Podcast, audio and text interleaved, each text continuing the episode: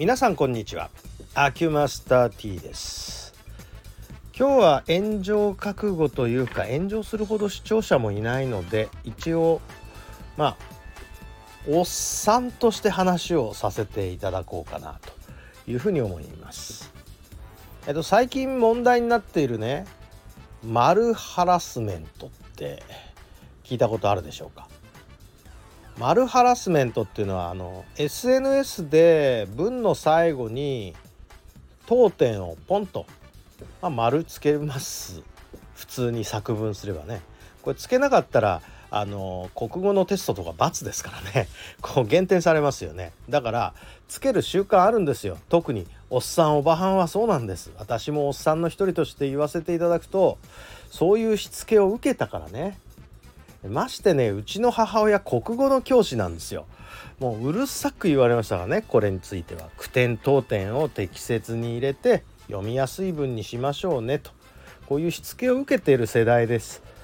で減点方式で点数をうんつけられると完全にそれ減点になっちゃうわけで習慣としてあるわけなんですね。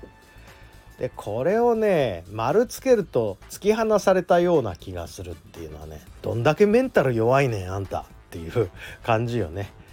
相手とコミュニケーション取る中でその人の性格わかるでしょうから丸つけられたぐらいで何言ってんのっていうのがおっさん的な発想です。でこれとは逆にねこういうのも最近上がりましたよね。おじさん公文おばさん公文って言ってですね、えー、やたらと絵文字を使って愛嬌振りまいて痛いんだよねっていうやつね。うん。何勝手なこと言うとんねんっていう感じでしょはっきり言っておっさんとしては。お前らの機嫌取ってやろうと思って絵文字使ったらおじさん公文ってなんやねんその失礼な言い方っていう考え方もできます。どんな風に文を書こうともあなた。あのー、こっちの自由じゃっていうのがおっさん的な発想でございます。で相手の機嫌をまあねちょっとこう伺うっていうのは分かりますよ。分かりますけどねそこまでメンタル弱いの？皆さんっていうねでまあおじさん公文はどっちおじさん公文おばさん公文のことを指摘する人はメンタル逆に強すぎる感じもするんですよね。痛いとかっつって。うん。年齢相応じゃないといかんのかいと。じゃあね。例えば。まあそんなことでも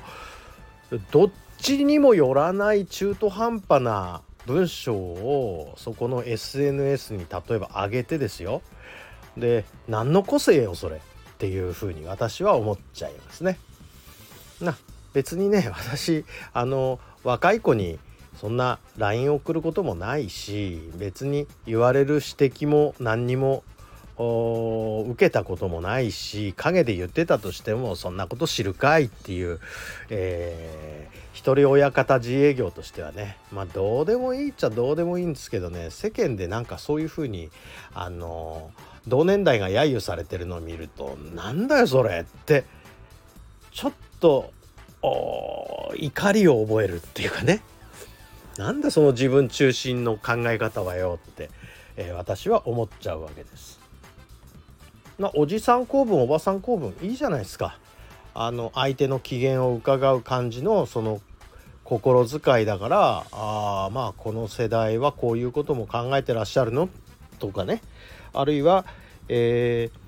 ー、あこの人はあの句点も当点もしっかり日本語の作法に従って打つ人なんだねっていうふうに理解すればいいじゃないですか。もうあのー、もっと言えばもうその人のあのー、気持ちになってないっていうことなんですよねこれ。何をその人とのどういう付き合いしてんのか知りませんけれども上司部下かもしれませんけど得体が知れないからアンタッチャブルにしとこうっていうそこのねあの自分の問題なんじゃないですかっていう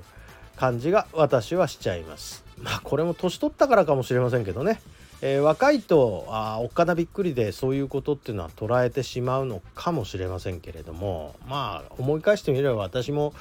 上司の機嫌がわからなくておろおろしていたような若い時もあったなというふうには思うんですがまあそこを通り抜けて大人になった特権を、あのー、使ったらあ揶揄されるんじゃあやってられませんわねっていう今日はえー、っとその